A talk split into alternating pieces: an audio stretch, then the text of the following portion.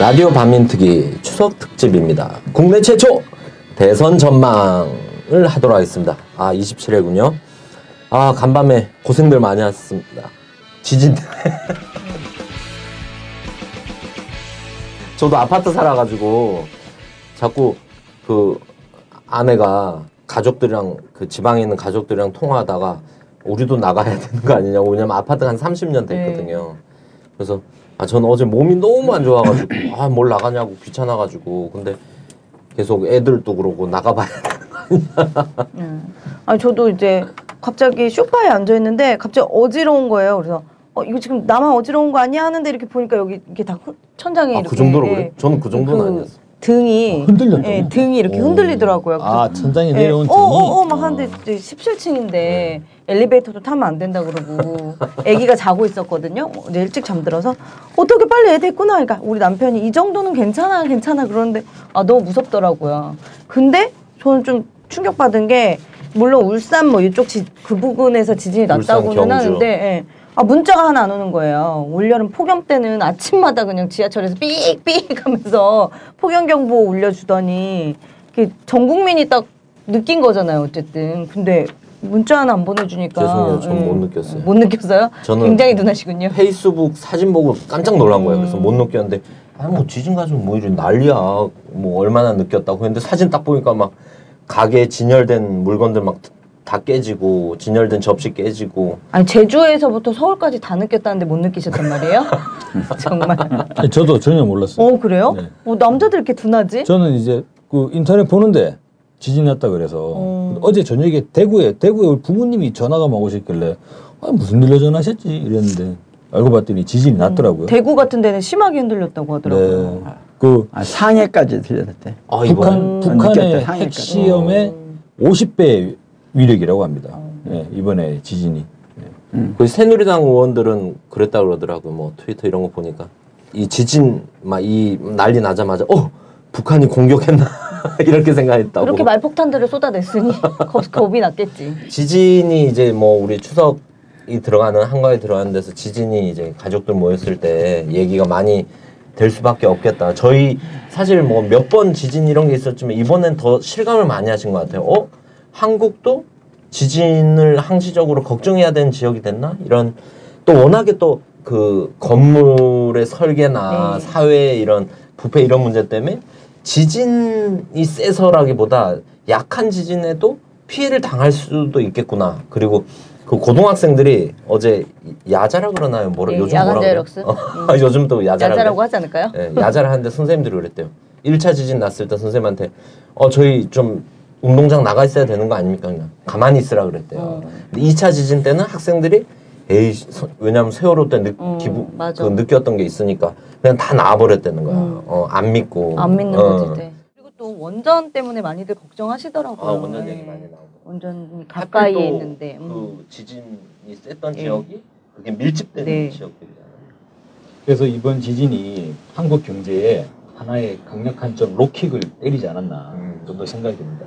로킥 한 방에 선수가 자빠지는 일은 없지만 내상을 입게 되는 거죠. 그러니까 KTX가 1시간 가량 운행을 음, 중단했죠. 그리고 원전은 지금도 가동이 중단돼 있고 복구하는데 3, 4일 정도 걸리게 됩니다. 원자력 발전소 같은 경우는 정말 심각하죠.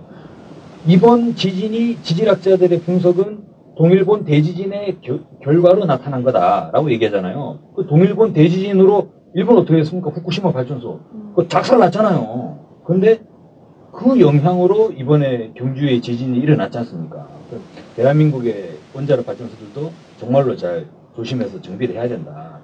그런데 또 한 가지는 한국의 정밀 생산 설비들, 반도체 라인들하고 디스플레이 쪽에 라인들이 거기가 전부 다 진공 장비들이 많은데 음. 이게 약간의 진동이 있어도 어. 이게 좀 틸팅이 일어나가지고 공정의 그러니까 에러율이 늘어나게 되죠. 어. 안 그래도 이번에 갤럭시 노트 음. 물론 그 음. 배터리긴 seven 합니다만 seven. 예, 배터리 지금 이제 나고. 터져가지고 난리가 났는데 지금 그 반도체 라인의 생산이 중단이 되고 있다 얘기하고 있죠. 그러면 전체적으로 봤을 때 이번 지진이 실질적으로 한국 경제에 영향을 미치고 있는 거죠. 지금. 음. 그런 생각까지 못했는데. 네. 음. 원래 다른 생각을 해야죠. 네. 바빴어요. 박사니까. 아니 근데 뭐 이렇게 얘기를 했는데 뭐 대답 얘기가 없더라고. 네. 잘 모르는 분야라서 그냥 아 했습니다. 어, 예. 저는 이런 생각을 했어요. 잘 알겠습니다. 네. 아니 뭐 아파트가 무너진다 그러고 아니, 사실 이 지진이 5.1을 때리고 5.8 때리면 그 다음에 이제 상당 부분 지각 내에 있는 스트레스가 이제 해소된 거잖아요. 예, 그래서 아 이제 앞으로는 없겠다 한동안 없겠다는 생각이 드는데 어, 다들 그래요? 이제 예, 지진으로 걱정을 하시니까 아, 걱정이 되죠. 막 집이 흔들리는 걸 처음 경험도 태어나서 그런 정도의 아, 그것도 지진을 세- 느낀 건전 처음이었거든요. 그런 생각은 못했네요. 해석이 그냥 그게 지, 지질 내 스트레스가 해소된다고. 예. 그게 거. 해소되는 과정이잖아요. 어, 그래요? 근데 저는 오히려 지진으로 인해 가지고 우리 경제가 타격을 받으니까 야, 앞으로 경기가 더 어려워질 텐데 삼성이 지금 두 대를 맞은 거잖아요. 갤럭시 노트로 한 대를 맞고 이번에 라인이 가동이 중단돼 버렸잖아요. 음. 이걸 또 또 한 대를 또 맞은 거잖아요 지금. 겉으로는 얘기를 안 하지 마. 겉으로 얘기하겠습니까? 음. 당연히 얘기 안 하지. 겉으로 우리 어렸을 때 얘기하면 주가가 떨어질 거 아니에요. 그 이번에 이지용이 바로 대표이사로 선임 취임을 어. 해버렸지 않습니까? 커버하려고. 등기이사 네, 등록한다고 이거 내상을. 자꾸 맡고 있는 거거든 지금. 그냥 저는 아, 왜또 그런 걱정이 기사가. 나왔나 했더니 이런 이유가 있었나 보네요. 추석 때 이제 지진 얘기도 많이 하겠지만 진짜 저희 국민들 스트레스는 지금 이 구고 수고 보수 정권 집권 9년 아닙니까 지금 어, 이 문제를 풀기 위한 그 이, 문, 이 스트레스를 풀기 위한 논의가 제일 많지 않겠는가 가족들이 모였을 때 그런 생각이 듭니다. 특히나 대구 경북 지역 지금 저는 한가위 가족들이 모였을 때 만남이 제일 궁금합니다. 어? 사두와 김천, 아니 성주와 김천, 뭐 요즘 상주 얘기도 나온다고 해요. 들으셨어요? 굉장히 어. 못 들었어요. 네, 사후복지로 상주 얘기가 또 나온다고. 완전 경북을 지금 완전 벌집 쑤시듯이 쑤시고 있는데 이 대구 경북 지역 민심 추석 민심이 어떻게 했는가 이게 가장 궁금합니다. 어찌됐든 이런 데서 뭔가 저희가 하나의 뭔가 소스를 화두를 좀 던지려고 추석 특집으로 이제 국내 최초 대선 전망을 준비를 해봤습니다. 우리 또 오랜만에 김원웅 대표님 나오셨습니다. 우리 어르신이 박수 한번. 오, 오, 네. 와. 대표님 또 뭐 짧지만 한 달여 어떻게 지내- 지내셨어요? 뭐 그냥 요즘 여름에는 전 솔직한 얘기가 좀 미안한데 강원도 산골 골짜기에 있으니까 이번 더위를 별로 못 느꼈어요. 그래서 거기서 뭐 산골에. 있으면서 예, 그래서 약초 재배하고 뭐 이렇게 하고 이제 어, 그냥 지나다가 그 마침 이제 지난주에는 그 9월이 되니까 뭐 우리 사회 우리 사회 원로들이 모여 계신 네. 그 새날 희망연대 거기서 한 3개월 전부터 이야기 돼 있었어요.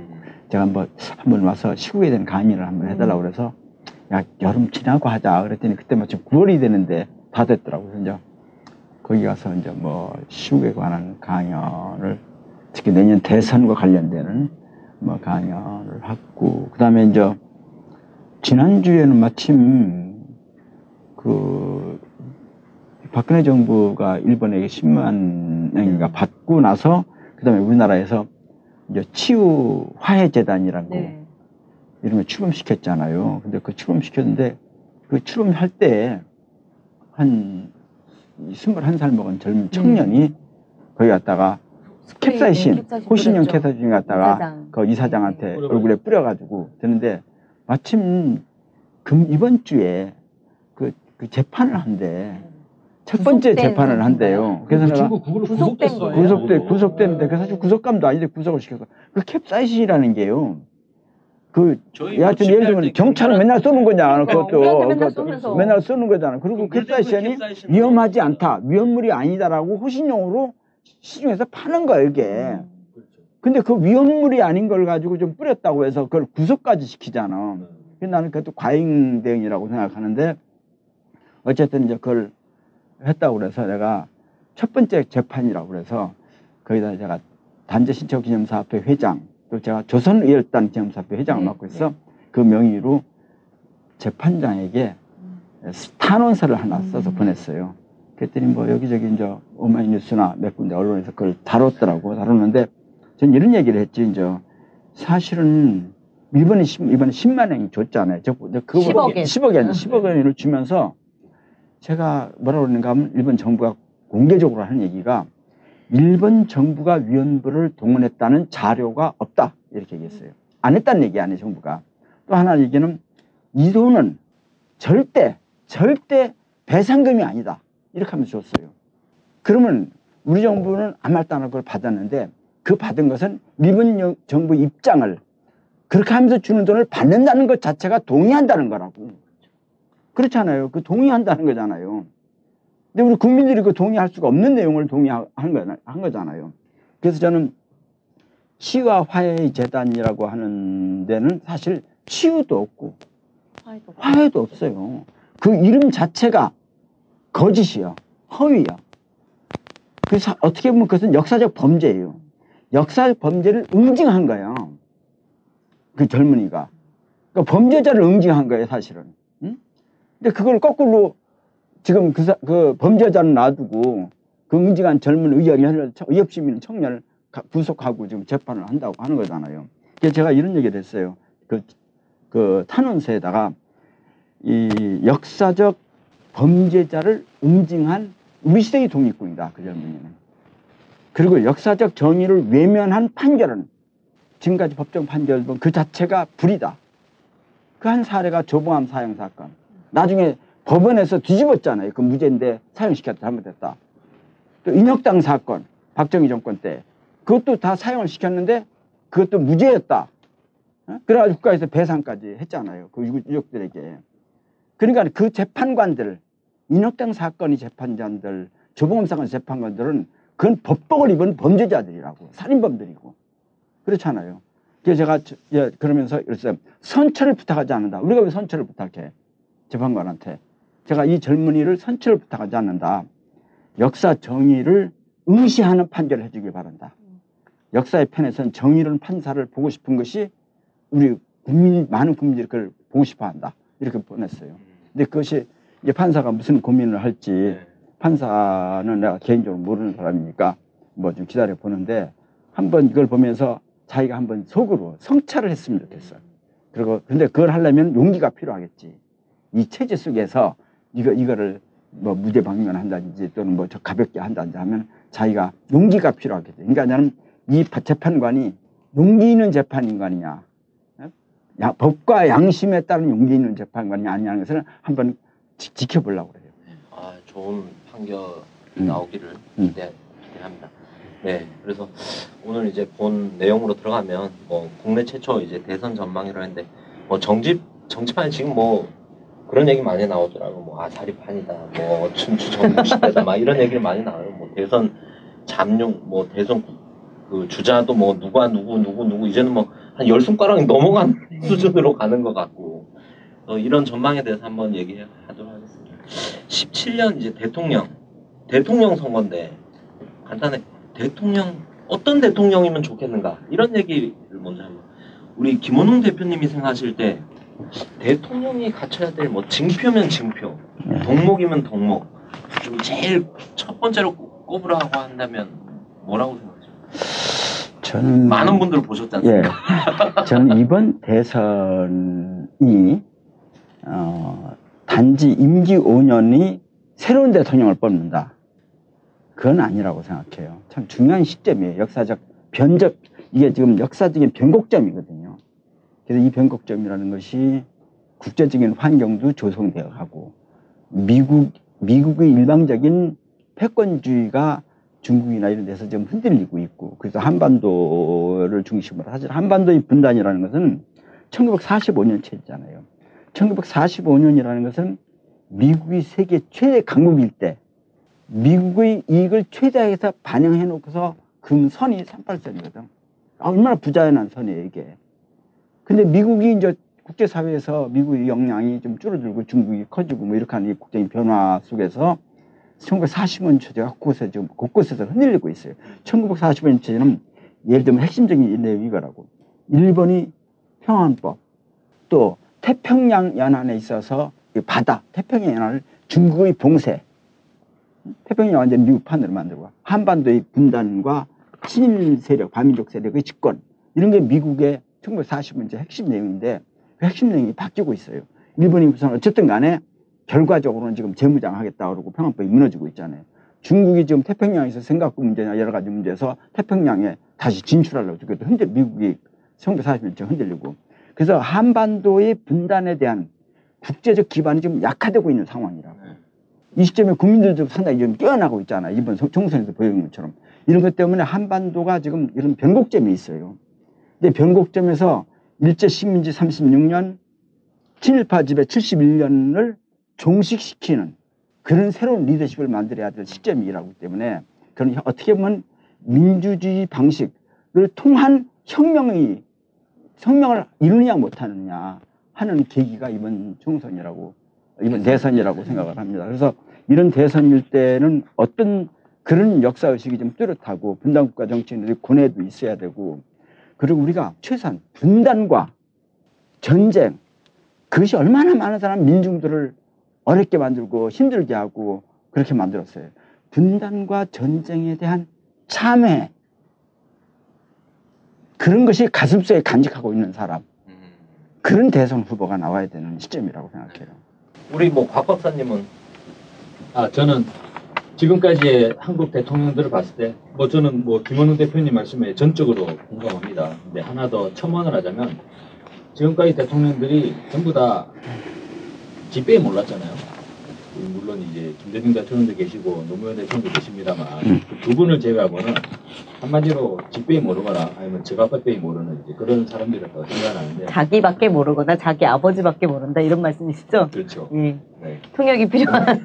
뭐그 통합까지 하십니까? 그 민족의 대명제 한가인데 사투리도 나올 수도 있는 거고. 그래서 저는 뭔가 대의를 추구하는 사람이 대통령이 돼야 되지 않나라고 생각합니다. 자기밖에 모르는 자 아니면 저 자기 아빠밖에 모르는 자는 우리가 살아봤지 않느냐.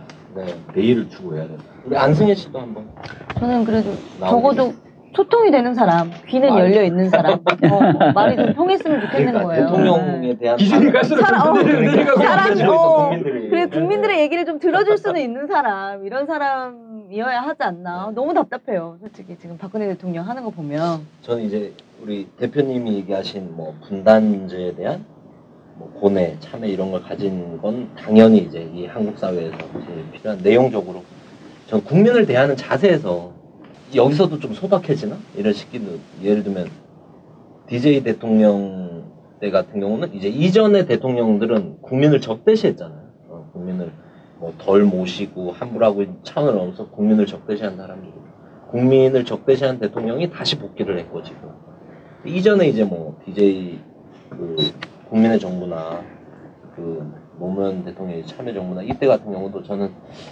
약간 뭐 국민을 이전 적대 시, 적대화하던 시기랑은 차원이 달랐다고 생각해요. 근데 이제 국민을 동정하고 국민에 대해서 안타까워하고 음. 국민을 가까이 하려고 하고 국민에게 문을 열고 이런 차원이 다른 전지, 진전들은 있었다. 하지만 지금 한국 사회에서 가장 필요한 건 그리고 지금까지 저희가 경험해 보지 못한 국민을 진짜 말 그대로 그렇게 말들은 하지만 국민을 정말 첫 번째로 모시고 하늘로 모시고 국민의 명령과 뜻을 절대화하고 이런 대통령은 아직 있어 보지 못하지 않았나 음. 아, 이런 사람이 있었다면 아까 김원웅 대표님 말씀하셨던 대로 이 민주주의 사회에서 혁명적 변화들이 당연히 있지 않았겠는가 단 한 명이 단 한 번이 있었더라도 이런 면에서 좀 꿈을 또 높게 가져야 되지 않겠나 아무리 지금 현실이 척박하다 하더라도 우리 소통 정도에 만족할 수는 없지 않습니까?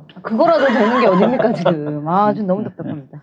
네, 그래서 뭐 대통령 징표 뭐 이런 걸 한번 살펴봤습니다. 우리 첫 번째 대선 주자들을 한번 점검해 보도록 하겠습니다. 이런 기준 각자의 이런 기준을 가지고 우리가 주목해봐야 할 대선 잠룡들은 누가 있는가? 김님의 기준을 가지고 살펴보면 정말 투표할 사람이 없을 것 같은데. 없죠. 네, 그래도 투표는 해야 되니까. 잠룡은 예, 그 이제 우리가 흔히 말하는 대선 잠룡 이런 얘기들 하는데 용 용은 뭐 고사하고 지렁이도 별로 없는 것 같아요. 근데 이제 뭐 다들 언론사에서 뭐 먹고 사는 먹, 먹고 살려고 다들 그렇게 또 권력을 빨아대니까 그 사람들이 잠룡이라고 하는 사람들을 한번 읊어보겠습니다. 아, 자꾸 네. 잠룡, 잠룡이 잠룡을 들려. 잠 뭐라고? 잠룡, 자, 잠농할 때 아, 잠놈. 아, 어, 대선 잠룡들. 아 그래요? 아니 저는 뭐 굳이 일부러 잠룡이라고 한 건 아니고 아, 우리가, 우리가 너무 이렇게 또 국민들이 기대에도 있고 그리고 네. 이 척박한 대선 잠룡들 중에서도 나은 잠룡을 뽑으려고 노력 중이지 않습니까? 우리가 저희가 너무 그러면 안 될 것 같고. 예. 알겠습니다. 잠룡 중에도 호로 잠룡이 있고 또 괜찮은 또 잠룡이 있으니까. 네.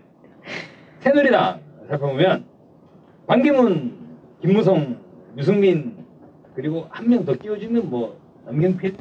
오세훈 아, 이제 반기문은 막 나오죠. 새누리당이 된 건가요? 굳어지는 겁니까 이제? 아니 뭐 언론사들이 응. 대체로 그렇다고 하니까. 대망론이에요. 새누리당 대망론. 모르겠어요. 아. 근데 그렇다고 하니까 음. 더불어민주당, 더불어민주당은 문재인 그리고 이제 박원순, 안희정, 이재명, 김부겸 뭐 이런 인물들이 있지 않습니까? 네. 국민의당은 네, 뭐 안철수 그리고 뭐 박지원 막 나왔고 천정배 뭐막 국민의당 국회의원들 다 이- 이름 다 정동영. 안 넣어줍니까? 정동영? 네. 네. 진짜 많네요. 네. 예. 아니 근데 사실상 국민의당은 대선 후보 정해져 있는 거 아닙니까? 누구를? 당 만들 때부터? 아니 오늘 기사를 보면 또 그게 아닐 수도 있어요. 어 그래요?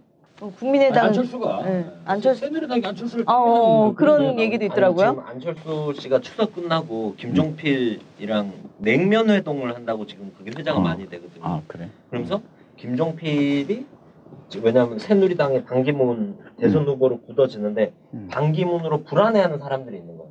왜냐면 이 음. 사람 정치 경력도 없고 유엔에서 평가도 한국에서 회자는 많이 안 됐지만 정말 코피 하나에 비해서도 훨씬 못했다. 이거 한국에서 검증받은 적이 네, 없잖아요. 그러니까 다 불안해하는 사람들이 있으니까 똑같이 불안하지만 차라리 안철수가 낫지 않냐 그래서 아니 근데 진짜 안철수 영입설이 네. 나와요. 안철수하고 김종필이 냉면 회동을 한다고. 아니 김종필 그 사람이 나이가 어떻게 되는데 냉면을 드실 수 있나? 네, 아유, 뭐 왜. 이뭐 어. 임플란트 이런 거 했으면 냉면 아, 정도는 아, 아, 무것도 또 아니지. 평양 냉면은 이제 플란트에서. 툭툭 끊기니까. 네. 예. 하여간 뭐 그 그런 것보다 전 영입설이 정말 이전에 안철수 씨 행보로 봤을 때 사람들이 안철수가 가능하다고 봐. 이러지만 가능하다고 보는 어, 거예요. 매우 가능하다고 음, 봐. 음, 음. 자리만 만들어주면 갈 사람이다. 뭐 지금 이 우리 곽 박사님이 당별로 그 대선 주자들 잠룡들을 나눠놨는데 이게 진짜 자탕이 될 수도 있는. 그러면 아니, 근데- 성향별로 나눠볼까요? 성향별로. 아니 근데 이거는 사실 이제 네. 정치 공학자들이 이렇게 나오는 얘기 아닌가요? 성향별로 나눕시다 그러면. 네. 친미 보수. 친미 보수 괜찮네. 보수. 아 안철수, 김무성 이렇게 나눠지는 거 아니에요? 유승민 뭐 이렇게 가는 거 아니에요? 네. 그리고 뭐 진보 내지는 개혁적이라고 할 때 뭐 이재명 아 근데 우리 지난 네, 오토 얘기 방송에서 지난 방송에서 보수 이런 거 쓰지 말라. 친미 수구 네 네, 알겠습니다. 이렇게 가야죠. 네. 보수가. 아니지, 그 사람들은. 친미 수구. 어 친미 수구 이렇게 정리가 돼버렸네. 네, 친미 수구만 정리하죠. 어, 그럼 너무 몇 명 안 남는데. 하여간 뭐 그것도 웃기더라고. 요 이번에 김종인 전 더불어민주당 대표가 음. 궁극적으로 대선에서 새누리당과 민주당의 타협적 절충적 시점을 하나 뽑아내려고 한, 한다고 합니다. 그래서 그걸 이제 개헌론으로 승부를 건다고 하는데 그러면서 앞으로 2020년 총선 때 대선을 또 치르자. 그러면 2년 5개월 아니냐 앞으로 대, 내년 뽑힌 대통령 임기가 2년 5개월이 된다. 그리고 2년 5개월이지만 이걸 공약으로 건 대통령을 뽑자. 그리고 진짜 총선과 맞물리는 대선 4년 중임제를 만들고 이렇게 한번 가자. 그러면서 김종인이 2년 5개월은 자기가 맡겠다. 뭐 이런 소리도 나오더라. 그래서 뭐 노망난 거 아니야 진짜? 아 아사리 판입니다. 어찌됐든 뭐 그럼 김종인도 넣어야 되는 거예요 여기? 넣어야 되는 상황이 오고 있습니다. 지금은 아직은 넣어야 될 것. 같은데 정리가 되기 전까지 아. 제가 보기에는 넣어야 될 것 같아요. 아, 그래. 그럼 객관적으로. 여기- 그러면 이제 박근혜도 넣을까요 그러면? 박근혜 한 번 더? 박근혜는 뭐좀 실질은 어쨌든 현- 아니니까. 예, 그래도 박근혜는 그. 그 근데 아직 김종인은 한번 넣을 필요가 있는 것아 같아요. 그렇습니다. 아니 뭐 요즘 우병우 얘기도 나오더만요. 박근혜가 믿을 사람이 없어서 우병우를 밀 수도 있다고. 우병우도 넣을까요? 우병우 네. 그러면 그냥 윤기진으로 넣자는 거예요. 그래. 전 하지 않겠습니다. 뭐, 예, 안세기도 넣고 뭐 불출마 아, 저 나이가 안 돼요. 전 저는 정- 아직 45세가 안 돼가지고. 정치에서는 영원히 내조만 하겠습니다. 아 그렇습니까? 네, 저는 나이 아, 정말 하고 싶은데 아직 나이가 안 돼요. 그럼 라반텍에 황선을 넣는 거죠. 본인도 그- 나이가 안 될 것 같은데? 저희 집 사정상 아직 5억이 없는 거 아니야? 대통령 출마하려면 5억 있어야 되잖아. 맞아. 팟캐스트에서 저는 팟캐스트 대통령이 꿈입니다. 네. 그래서 유선 유력 대선 주자들을 한번 살펴보면 어떨까 싶습니다. 뭐 지금 1강 구도는 이제 반기문 문재인 구도입니다. 어찌됐든 반기문 문재인 구도고 우리 대표님한테 우선 반기문 유엔 사무총장 대선 주자로 어떻습니까? 저는 이제 반기문 유엔 사무총장과 한때 아주 긴밀하게 서로 상의해서 협조하고 아, 그렇습니까? 뭐 왜- 하고 어, 왜 그러니까는 제가 통일통 위원장 하면서 반기문 인사청문회도 제가 사회를 봐서. 했고 음. 또 반기문 유엔 사무총장 만드는데 여야 협조 얻어가지고 각국 다니며 설득하는 것도 제가 하고 다녔고 아, 왜 그러셨습니까? 아, 그 당시는 사실 부시 정부의 굉장히 한반도의 뭐 여러 가지 이제 그 평화 화해 자주적 협조에 대해서 부정적인 정권, 노골적으로 부정적인 정권이었잖아요, 미국이. 이제 그런 속에서 참여정부의 외교부 장관으로서 반기문 반기문 총장이 진짜 참여 우리 노무현 정부의 남북 화해 협력에 아주 열심히 그 입장을 음. 자기 철학인 것처럼 음. 협조를 했어요. 음. 그런데 저는 지금 뒤늦게 지금 생각해보면 요즘 하는 행보를 보면서 느낌이, 보면서 느낌이 야, 이 사람 참 대단한 사람이다. 요즘 자기 본심이 드러나는 거잖아요. 노무현 대통령 죽고 정권 우리가 넘기고 이제 암- 그러니까 이명박 박근혜 정부가 들어선 다음에 이명박 적 집권 초기에 그 사람이 한국 와서 난 기억나는 게 어? 했던 게 야당이 다 반대를 하는데 자기를 지원했던 세력들이 다 반대를 하는데 4대강 문제를 의미 있게 해석을 하면서 지지하더라고. 음. 그거 했어요. 4대강을 지지한다 이런 말을 했잖아. 그 비슷하게 누가 분지 지지하는 표현을 했다고. 이명박 정부 초기에. 그래서 그냥 저건 뭐 때에 따라서는 그냥, 어? 그냥 외교적 언사일 수도 있다 이렇게 생각하고. 근데 속으로 좀 걸렸어요. 예? 걸렸었는데 그 최근에 하는 행보를 보니까 요즘 내가 느끼는 건 진짜 대단한 사람이에요. 그런 요즘 하는 그런 행동을 하고 유엔 군위안부 문제 저런 행동을 하고 뭐 이렇게 하잖아요. 뭐 이런 저런 언행을 하는 사람이 어떻게 노무현 정부 때 장관 시켜주니까 장관 또 하려고 청와대 참모로 있을 때 그렇게 노무현 정부의 남북 화해 협력에 진짜 충실할 수 있었겠느냐. 자기 본질을 숨기고. 그러니까 대단한 사람인 거예요. 그러니까 그런 의미에서 그 어떻게 보면 조금 거칠게 표현하면은 속물적인 근성이 뼛속까지 있는 그런 관료다 이런 생각이 들어요. 권력에 대해서는 어떤 경우든지 예? 자리만 주고 뭐 하면 충성을 다 바쳐서 하는 사람이다. 누구든지 아, 누구든지. 그래서 참 무서운 사람이고 대단한 사람, 대단한 속물이 어떤 면에서 보면. 근데 그런 생각이 들고 저는- 그, 그 철학이 그러니까 철학이 맞지. 출세를 위해서는 어. 권력의 편에 언제나 쓴다. 그 그렇잖아요. 그런 그게 철학이 진짜 그 철학은 어떻게 보면 네. 굉장히 대, 그런 데가 대단한 철학이라. 우리는 그렇게 알아. 대단한 철학. 대단한 철학이라는 거, 대단한 사람이라는 거죠. 그리고 그리고 좀 제가 이제 기억나는 것 중에 하나가 지금 반중 얘기가 나올 때면 기억나는 게 노무현 대통령이 2007년 12월 19일 날이 대선이에요. 네. 그러니까 정동영, 이명박 이런 거 이제 듣고 나중에 그 대선 그, 그때인데, 그러니까 그 몇 개월 남은 7월 하순경에 마지막 휴가를 서귀포에서 하면서 저랑 같이 좀 있었어요. 음.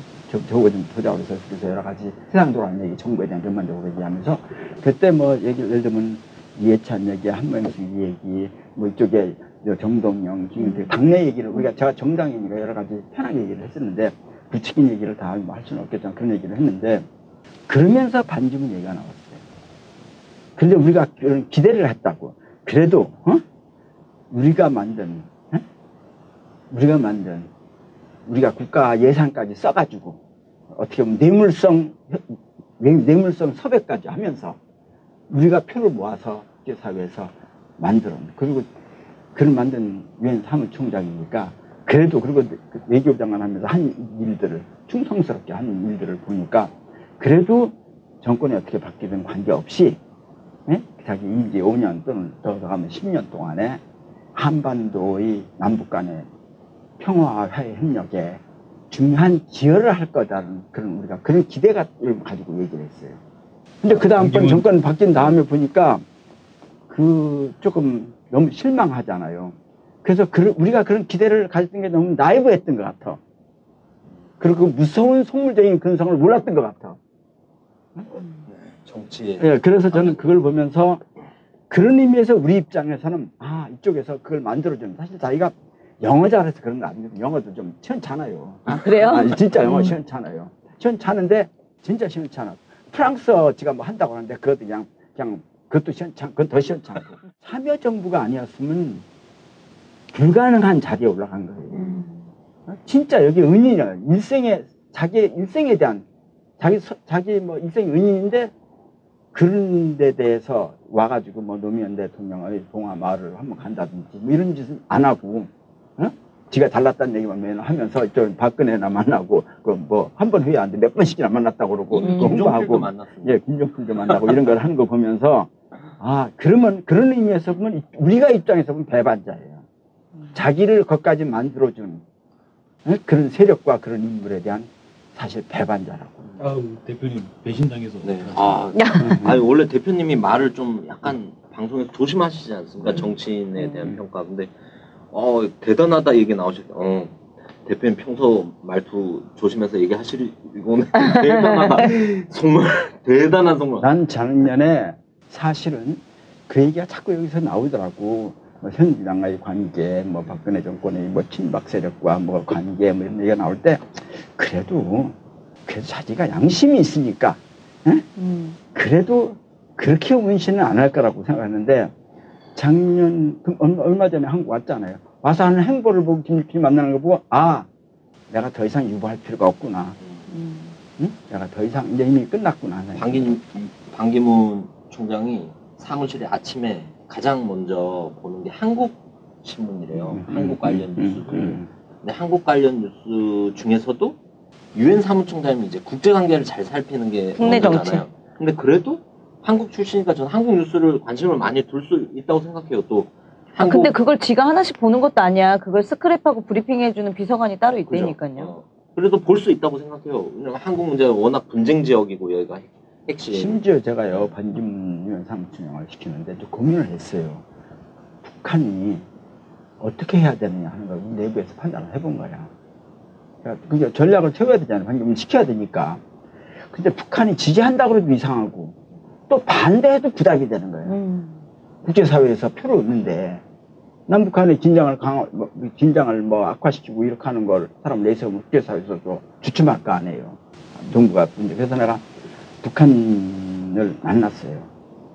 그래서 야, 니들, 당신들 찬성도 하지도 말고, 어? 반대도 하지 말고 가만히 좀 있어라. 네. 어? 그 반기문 하는 거 어때? 그러니까 아 우리 동족이 하는데 좋죠 이렇게 얘기하더라고. 어.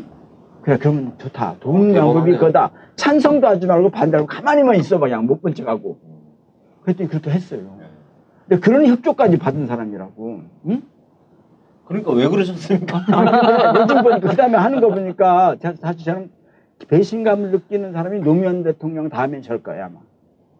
그 기여도가 있으니까. 아 그래서 그게 다시 보이더라고. 한국 뉴스 왜 얘기를 했냐면 한국 뉴스에서 자기 반기문 관련 뉴스들만 스크랩에서 아침에 제일 먼저 본다는 거예요.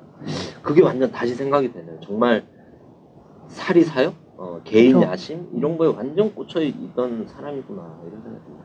네. 아니 저는 어떤 느낌이 드냐면 반기문 사무총장이 좀 밖으로 많이 다니잖아요. 음. 해외 일정이 너무 음. 많잖아요. 그게 좀 이상해요. 근데 원래 유엔 사무총장 원래 많은 거 아니에요? 아니요. 예전에 코피 하나 같은 경우는 거의 별로 없었다고 해요. 그러니까 이제 내부적으로 실질적으로 일을 해야 되는데 음. 밖으로 다닌다는 거는 적어도 유엔 사무총장 정도 되면 지금 밖으로 많이 다니는 대통령이 있잖아요. 누굽니까? 네. 아, 우리 그거랑 비슷하네. 예. 심란하잖아요 지금. 예. 그리고 거 보면 유엔에서 분쟁 문제를 실제 해결한 거는 없지. 오히려 줄어드는 거예요. 음. 그죠? 아니 일을 해야 되는데 사진 많이 찍히는 음. 이런 일을 많이 해요. 네. 뭐 반기문 관련해서 저희가 저번에 특집도 한번 했고 근데 오늘 대표님 말씀하신 게 또 새로운 측면에서 확 이해되는 게 있습니다. 어찌됐든 지금 친박 진영이 새누리당 안에서 공격을 많이 받고 있고 그리고 새 이런 친박 진영에서는 반기문이라는 외부 카드가 어찌됐든 더 절실해지는 상황인 건 맞습니다. 그래서 이거랑 반기문의 이런 속물적 근성과 딱 맞아 떨어진 지금 형국 아닌가 지금 이런 생각이 들고 네 그리고 여권에 이제 반기문을 살펴봤고 야권의 지금 또 1위 주자는 이제 반기문과 이제 1등을 엎치락뒤치락을 하고 있습니다. 우리 문재인 전 대표님에 대해서도 한번 좀 우리 대표님 의견을 저는 저 문재인 대표 얘기하기 전에 최근에 이제 당 대표가 문재인 쪽에서 밀어줘 가지고 김종인. 추미애가 됐잖아요. 아, 어? 치- 아, 추미애가 됐잖아요. 돼가지고 이제 첫 번째 행보가 뭐 역대 대통령 응? 음. 이렇게 참배를 하잖아요. 전두환 그리고 전두환까지도 논란이요? 만나는 걸 하나다. 전두환 참배? 안 했지만 어쨌든 그런 네. 발상을 하잖아. 그러니까 그것을 하는 이유를 국민 통합이다 이렇게 얘기했다. 음. 그런데요. 저는 그말 들으면서 생각나는 이- 일이 하나 있어요. 뭐가 하면 제가 중고등학교 이렇게 다닐 때 보면은 그때는 학생 때니까 뭐 정치 현실에 대한 객관적인 합리적 판단을 할 때는 아니잖아요. 그런데 그때 어, 언제쯤이죠? 독립운동한 사람들이 예를 들면은 기차를 타고 광- 전라도에 있는 독립운동한 사람들이 기차 타고 다 생존해 있었으니까 서울 가거나 왔다 갔다 하잖아요. 또 이제 그 전라도 경상도에 있는 사람들 왔다 갔다 하면 꼭 대전을 거쳐. 네. 대전이 그 기차의 이제 그 기, 기차의 중심 요청이니까. 그럼 몇 대전에 년도쯤 들면- 얘기하시는 겁니까? 그게 그러니까는 1900 하여튼 60년대, 어? 50년대, 말 60년대, 60년대 뭐 이렇게 이럴 때 보면은 제가 이제 학생들 때니까 그럼 이제 그렇게 다니면은 그러니까 독립운동한 분들이 해방되고 얼마 안 됐으니까 많이 살아있는 분들이 꽤 많았어요. 그래서 저희 선친이 살아있고. 그럼 선친이 대전에 있으니까 우리 집 놀러 와. 놀러 오니까 들리는 거예요. 들리면 어떤 때는 한 2, 3일씩 그냥 거기서 음. 뭐 이제 밥도 먹고 잠도 자고 이렇게 있다가 좀 가고 때들은 저희 집이 조금 이제 논밭이 있어서 먹을 게 좀 있어요. 그때 음. 먹을 것도 힘들 때니까 그럼 뭐 집에 누가 뭐 자기 집에 가족 아들이 아프다 딸이 뭐 아프다 그러면 약값 약값이 없는 거예요. 돈 가난하니까. 그럼 저 우리 집에서 이제 우리 아버지가 뭐 우리 어머니한테 막 억지로 얘기해가지고 돈 조금 더 뿌려주고 이렇게 하는 경우를 좀 보- 봤는데 그때 그분들이 앉아서 한 얘기들이 있어요. 그러니까 제가 낀 거는 저는 심부름 다니니까 옛날 뭐 한옥 같은 거는 문지방으로 다 들리잖아요. 근데 그러면 밑방에 앉아 술 차리고 이렇게 저는 이제 젊은 나이가 남자니까 가서 그 어른들이 무한이라 귀담아 듣는데 이런 말씀 하시더라고요. 이승만이가 칠파들을 중심으로 나라를 이렇게 만들어 놓고 국민을 단결하라고 얘기한다고요. 좀 이전에 박정희가 그 저- 본인도 친압자였잖아. 또다 칠파들 중심으로 만들어 놓고 그리고 국민 총화 얘기를 하는 거예요. 그거는 일제시대 때 일본 사람들이 얘기하는 내선일체. 내는 일본이고 선은 조선이야. 그러니까 일본은 아니야. 우리는 바뀌고 내선일체 똘똘 뭉치자. 예? 조선과 일본이. 예? 그래서 뭐 미국과 전쟁에서 우리 싸워서 이기자. 내선일체 주장하는 게 뭐가 다르니? 친일파가 청산 안 된 이 나라에서 단결이라는 말. 그건 수용할 수 없다는 거예요. 친일파 중심으로 단결하자는 거 아니냐고요. 일제 식민지하에서 조선 사람들을 단결하는 것은 일본 천황을 중심으로 단결하자는 얘기랑 뭐가 다르냐고요. 그러니까 박정희나 이승만이 국민총화 이런 국민 단결 이런 얘기는 그거는 수용할 수 없다. 그 독립운동한 분들이 그렇게 말씀하시더라고. 국민 단결, 독립 통합 이게 필요하면 오히려 3.15 부정선거에 저항한 친일파들이랑 저항한 4.19 그건 어떻게 보면 갈등이잖아요. 갈등과 저항. 그러니까 지금 역사적으로 보면 6월 항쟁, 어? 또5.18 항쟁 이런 친일파들이면 주류 세력에 대한 저항이 역사적 정의라는 거지. 맹목적으로 단합, 통합 이때 이런 얘기는 그건 사기라는 거예요.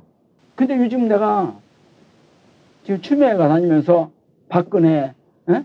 뭐, 저, 뭐, 박정희, 뭐, 이승만이 하면서 국민 통합을 하고 다닌다. 그리고 옛날에 한때는 문재인이가 어, 그 박정희 묘소에 참배하면서 우리나라, 우리 자랑스러운 대통령이다. 이런 얘기 했잖아요. 변명 안 하겠지. 국민 통합을 해서 그런 말 했다. 그 당시에 독립운동한 사람들이 정치인도 아니라 그때 안에 했던 갈등, 고민, 이런 거 있잖아요. 우리 사회의 구조에 대한 고민.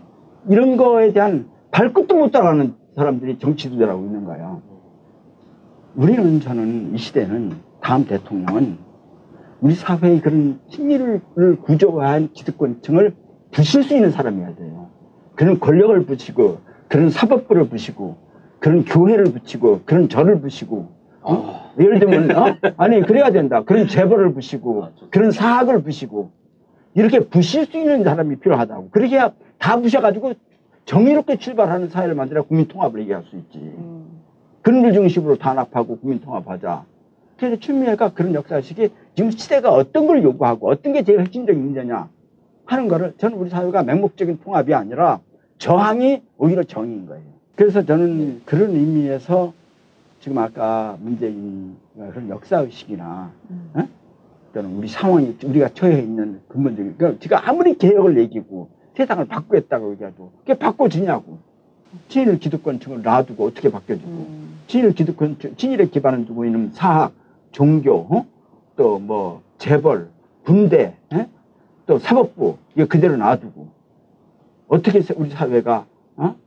우리 사회가 제대로 잡히겠냐고 정의로운 사회를 만들었냐고 저는 그 불가능하다고 근데 그게 참여정부 때 이미 음. 사학 문제나 그런 예. 전반 문제 4대 입법 하면서 싸움이 한번 났었지 그렇죠? 예. 그래서 거기에 또 실제 노무현 대통령을 모시는 가장 가까이 문재인 대표가 있었고 모르지 않을 텐데 그런 인식이나 의식이 음. 왜 그러니까는 대통령 되기 위해서는 원칙과 노선이 필요한 게 아니다. 음. 그렇게 되면 이쪽의 지지자들이 열정을 끌어내지를 못하는 거죠. 어? 그 노무현만 해도 그래도 좀 약간 거칠었지만은 지지자들이 열정을 끌어냈어요. 젊은 애들이면 가서 자기 어머니 부모를 설득해내고 싸우면서라도. 어? 근데 지금 그럴 이유가 없잖아. 문재인이 나오면은. 어? 그게 그건 같은데. 어? 그래서 어떻게 보면 노무현과 문재인은 인간적 우리가 심리적으로 보면 사람이 저도 이제 국회에서 보좌관을 쓰잖아요. 쓰면은 보좌관은 저랑 비슷한 스타일 꼭 안 써요. 음. 그리고 이제 보좌관 저는 좀 다른 좀 다른 생각을 하는 사람을 쓰는 거예요. 저, 저 저는 이렇게 돌파형인데 야그 조심스럽게 하면 신중합시다. 신중형을 쓰는 거예요. 근데 그 사람 말을 듣는 건 아니야. 듣는 건 아니지만 참고가 돼요. 음. 그 10개 중에서 그 사람들 말을 하면서 이 내가 돌파를 하며 나가면서도 조심할 걸 그 사람 말을 통해서 하는 거예요, 그냥. 한두 개가 채워져 예, 한두 개 채우지. 그런데 그런 면에서 노무현과 문재인은 그런 거야. 노무현과 다른 성향인 사람이야. 아. 그러니까 노무현을 팔아가지고 여기까지 왔지만 실제로 노무현과 완전히 반대의 성향인 사람일 수 있어요. 음. 그래서 그런 노무현에 대한 기대를 여기다 갖다 투영하는 거는 무리인 것 같아.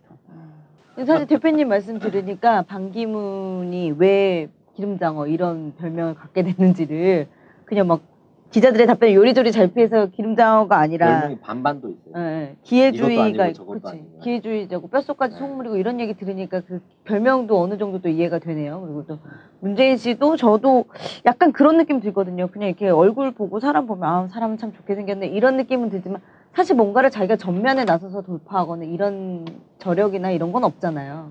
사람 좋게 생겼어요. 좋게 생기지 않았나요? 매너 어 좋게 그래? 생겼죠. 어. 상당히 깐깐해. 젠틀하게 생겼어. 한번 한 번 문제 생기면 딱 변호사 스타일이잖아요. 어. 뭐 하나 쪼매난 거그큰 문제는 아니에요. 큰 문제는 또 그런 사람 잘 넘어가요. 아니 지금 변호사들이 방송을 들을 수도 있는 아 그렇습니까? 변호사도 사람이 다양하겠죠. 네, 그렇겠죠. 다양하죠. 근데 대체적인 직, 그 직군의, 직군의 예, 성향. 성향들이 어. 있더라고요. 아 근데 왠지 젠틀하게 생겼잖아. 아, 제가 아는. 변호사님들은 한 명도 없던데 그런 사람 다. 아 근데 뭐, 술좋아하고 털털하고. 아니, 진님이 아시는 변호사님들은 대한 변호사협회 내에서 약간의 그죠? 좀 아웃사이더 음. 민면이라고 하는 음. 네, 그런 싸우시는 변호사님들. 네. 네, 알겠습니다. 아 주력 주자들을 또 대표님한테 또 다른 측면에서 확 또 다가오는 네. 게 있습니다. 우리 그러면 이제 중위권 인물들도 한번 살펴보죠. 뭐 하나하나 살펴보기는 어렵고 대략 중위권에서 김무성, 김무성 박원순 김무성 꼭 안철수? 살펴봐야 되나요? 네, 간단하게라도 네. 우선 대표님 보실 때 중위권에 이제 나머지는 내가 박원순. 얘기 안 할게요. 네. 내가 안 할게. 얘기를 한번 해봐. 박 박사님이 한번. 저요? 네.